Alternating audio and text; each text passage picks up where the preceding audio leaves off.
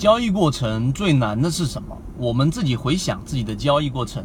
从进入股票市场，然后不断的去练习和学习的过程当中，你会发现有一些难关是必然要去攻克的啊。例如说你要学会仓位管理，例如说你要学会建立交易系统等等。那么今天我们讲一个，呃，我们近期在圈子当中去分享的，到底最难突破的一个点是什么？近期我们在讲这一个缠论，我们在讲架构，我们在讲一只个股到底是怎么样从一分钟涨到了五分钟级别，到十分钟，到十五分钟，到三十分钟，到日线，到更大级别的上涨，中途当中所导致它出现我们所说的这一种压力的位置到底是什么？这个我们把它称之为对于一只股票上涨这一个下跌盘整的一个解构。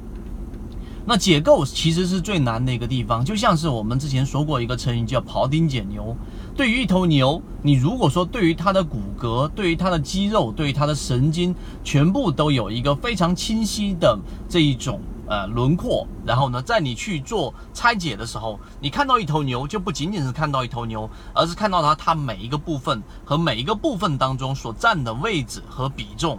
我这样子去讲之后，大家明白了之后，那最难突破的这个解构。对于我们的交易到底有什么帮助？这是第二点我们要去讲的。真正解构对于我们交易最大的帮助，就是把我们脑子里面的这个幻想给它打消掉。我们在交易过程当中最可怕的就是幻想。一只股票你买进去，你认为它会暴涨，你认为它至少有一个百分之十到百分之十五的涨幅，结果它并没有如你所期期望的出现了这种上涨，反而直接掉头向下。那么，如果你是没有我们前面所说的这种解构思维的，你的第一反应可能就是：哎，这一只股票突然之间下跌了，和我想象中的不一样。没关系，它一定会上涨的。它的业绩那么好，它在行业当中那么龙头，那么领先的地位，它不会跌的。好，这个时候就是想象。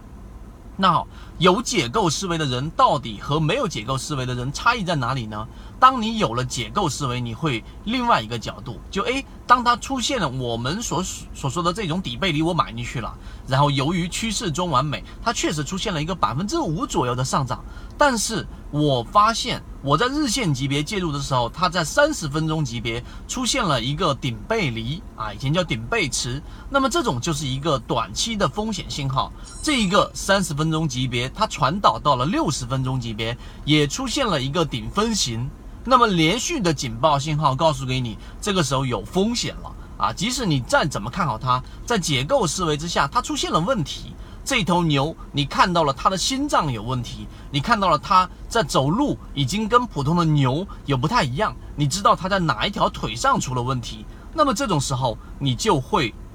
先出来，你至少会先把这一只股票在幻想的程度上大大的低于平常人，你不能说完全卖掉，那你至少会把仓位减一半，减一大半，这个就是突破，这个就是进化，这个就是改变。所以我说，到底缠论对于我们的改变在什么地方？我认为这个是一个核心。至于细枝末节的东西，你可以慢慢在生根。但是当你有解构思维的那一刻开始，你就跟普通散户不再一样了。所以，想要更多的去了解到到底怎么样去解构一只个股的上涨啊、下跌啊、调整啊，都可以直接找到我们的圈子。希望我们的三分钟对你来说有所帮助。好，各位再见。